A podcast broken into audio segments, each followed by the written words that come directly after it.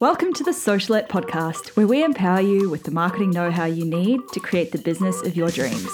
I'm your host, Steph Taylor, and I'm a marketing nerd, Shiraz lover, and passport stamp collector. Join me as I dive into all things small business marketing and deliver them to you in bite sized, fluff free lessons every Monday, Wednesday, and Friday. Let's get learning.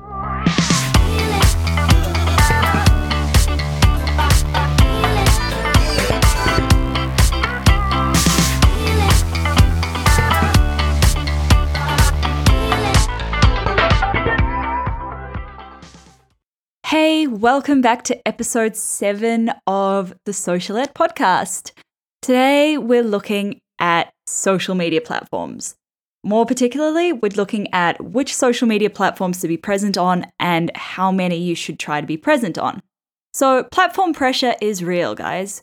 Put your hand up if you've ever felt platform pressure. I can't see your hands, but I'm guessing there's probably a few of you. If you take away one thing from this episode, let it be this. You don't have to be present everywhere, and you don't have to be present on platforms that you don't love. It's so tempting to try and be everywhere all at once. After all, the more places you are, the more people who will find your business, right? Wrong. You need to get strategic about where you're present and where you're spending your time and energy because you don't have unlimited time and you don't have unlimited energy. This episode, we're just going to look at social media platforms, not other platforms such as a blog or a podcast. A solid marketing strategy will have a diverse range of channels, social being just one of them, and others potentially including paid search, so for example, Google AdWords, or paid Facebook ads. But first, how many social media platforms should you be present on? The more is certainly not the merrier. You want to focus on a few good platforms where your audience is present rather than spreading yourself thinly across way too many platforms. I'm sure you'd love me to tell you a magic number, but there is no magic number of platforms that you should be present on. It really honestly depends on where your audience spends their time, which is something we'll look at shortly. But basically, there's no point trying to reach middle aged women on Snapchat. Yes, there'll be a few on there, but you're far more likely to reach them via Instagram or Facebook. So just because everyone's marketing on Snapchat, don't feel like you have to, please. Next, it also depends on what your goals are. So, do you want to attract new customers and clients? Do you want to nurture an existing audience? Do you want to build new professional contacts and expand your network? Do you want to find more wholesale customers? The platform you choose will depend on your goals, and we'll look at this in a sec as well.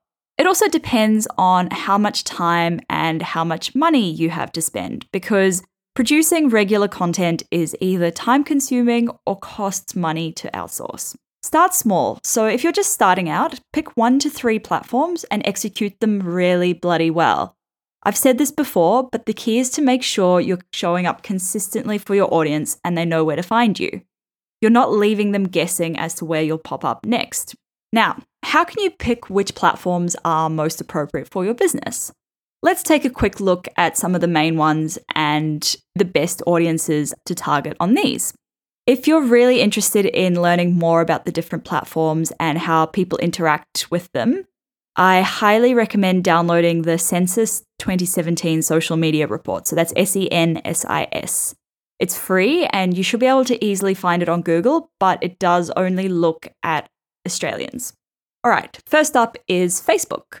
Of the sample of people surveyed in the Sensis report, 94% of them used Facebook at least once in 2017. Assuming that this sample represents the Australian population, this means that roughly 22.5 million Australians used Facebook last year. That's crazy. Now, you'd think because Facebook has the most users, it'll attract the most customers or clients, right? Wrong.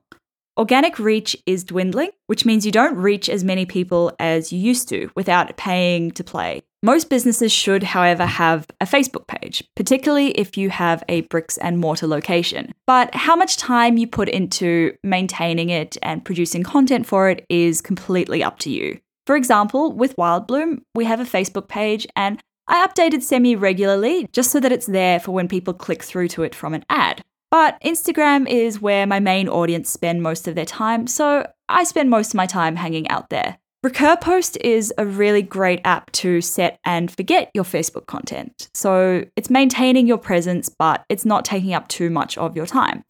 All you have to do is upload each of your blog posts into a library, set a schedule for how often you want it to post, and it'll just keep recycling the posts in your library. Head to stephtaylor.co forward slash recur, so S T E P H T A Y L O R dot co forward slash recur to sign up for Recur Post. I'll put the link in the show notes as well so you can find it easily. Next is Facebook groups. Should you start a Facebook group?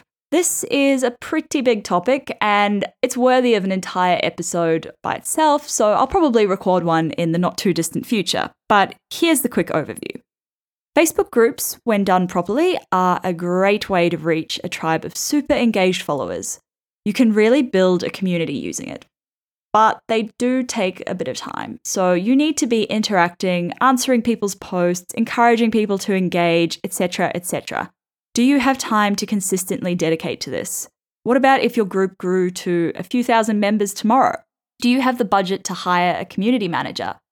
A poorly managed group can, at best, result in crickets and, at worst, damage your brand. There are a lot of pros and cons to setting up a Facebook group, but it's a big commitment, so make sure you think it through. Instagram. I think the thing that puts a lot of business owners off using Instagram is that there is a lot of pressure to create stunning content and to have the perfect feed. If you're really new to it all, it can be overwhelming. Luckily, there are so many apps and tools that make it a lot easier. Pop over to stephtaylor.co forward slash tools to see my favorites, and I've got a couple of discounts for you there as well, so be sure to check those out. Instagram is particularly effective if you have a beautiful product or service to showcase. But that doesn't mean it won't work if what you do isn't so visually appealing. The magic thing about Instagram is that you can interact with other accounts and start to grow an engaged audience that way from scratch. But it does take time. I think the key is to not go into Instagram expecting to post three times a day and grow your following overnight. Posting three times a day when you really don't have enough content is going to be stretching you, and you'll get overwhelmed and you'll probably stop within a few weeks, if not a few days. Rather, commit to posting once a day or even once every two or three days, but make it top quality content that adds value or creates connection with your audience. I've put together an ebook with seven savvy strategies to ignite your Instagram. Try saying that seven times really quickly. you can download it from stephtaylor.co. So pop on over there right now to grab it. Next is Pinterest. And there's a little bit of a misconception about Pinterest that it's just for DIY projects and planning weddings. But it's actually really powerful as a business platform and it's still relatively underused. People forget that Pinterest is first and foremost a search engine, just like Google. So you don't actually have to have a huge following for your content to get found. The current demographic is roughly 70% female and 30% male, but according to Pinterest, over 50% of their new signups are men. So there could be a real opportunity in the future for businesses to market to men on Pinterest. 66% of Pinterest users are females aged 25 to 54, and 60% of users have children under the age of 5. 40% have an income over $100,000 US a year. If you market to millennials, then Pinterest could also be a good place for you, as one in two millennials uses Pinterest each month. I'll talk a little bit more about Pinterest in a future episode, as I've seen some great results from it for my own business, so stay tuned. Next is LinkedIn. If you're a B2B business or you're marketing to professionals such as lawyers or accountants, then LinkedIn is a really good place to be. But unlike Instagram and Facebook, your product promotion posts won't fly here. They just won't get the engagement. People on LinkedIn like content that gives a deep insight or a new perspective on a topic. Thought leader content, essentially. Usually something career, business, or industry related. What your audience likes will depend on what industry you're in. If you're trying to position yourself as a thought leader in your niche, then this is an absolute must do. It's pretty easy to repurpose your blog posts as a LinkedIn Pulse article as well. And they get a bit more engagement than if you're just sharing a link to the post off of LinkedIn. You can also link your LinkedIn account to your Recur Post app so you can keep recycling content there. And again, it makes it nice and easy saves a bit of time. The link for recur post is stephtaylor.co forward slash recur. YouTube. So by now you've probably heard that video is where it's at, but does this mean that your business should be on YouTube? Some of the pros are that it's the second largest search engine after Google. So it's actually bigger than Yahoo or Bing, and that it has over 1.5 billion active monthly users. That's a lot of people. Creating valuable video content does take a lot of time, but you can repurpose your YouTube videos as Facebook videos or as LinkedIn videos. But don't just be on YouTube for the sake of being there. If you don't want to run a YouTube channel, you can actually publish your videos natively within LinkedIn or Facebook. So that means sharing it directly into the platform rather than linking to a YouTube version of your video. And the LinkedIn and Facebook algorithms actually prefer that because it keeps people within their platform. So, just as a general rule of thumb, social media algorithms tend to favor things that have their own interests in mind. So, for example, Facebook wants to keep people within Facebook because that keeps them scrolling, that keeps them clicking on ads, and that earns them more money. So, if they can keep you inside Facebook rather than clicking out to go to YouTube to watch a video, they're going to show that video to more people. Right, there you have it. Six of the most popular platforms that you might consider for your business. You might notice that I didn't mention Twitter, Snapchat, or Google, and that's because I think that for the vast majority of you, they won't be relevant.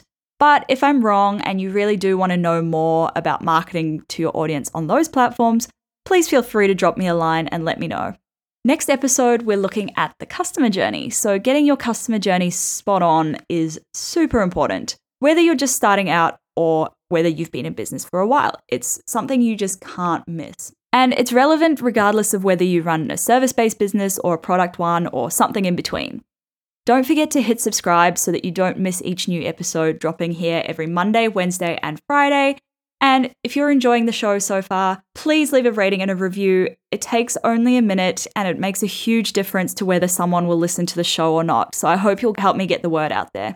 For any of the links or freebies mentioned in this episode, click on the show notes or head on over to stephtaylor.co forward slash seven. S T E P H T A Y L O R dot co forward slash seven. Have a great day, and I will catch you back here soon.